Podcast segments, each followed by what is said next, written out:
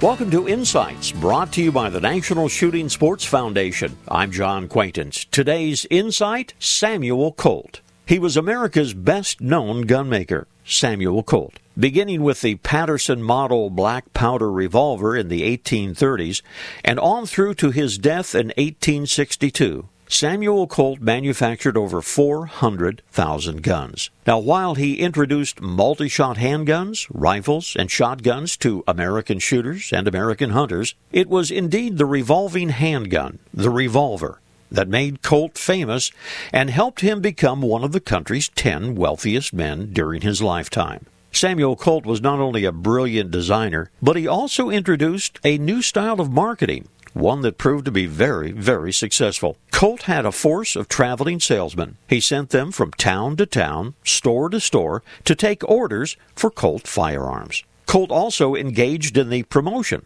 and the marketing and the advertising of his products.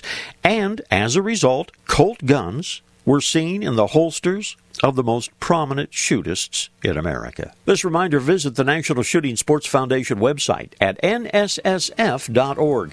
Lots of information about hunting and the shooting sports. This is John Quaintance.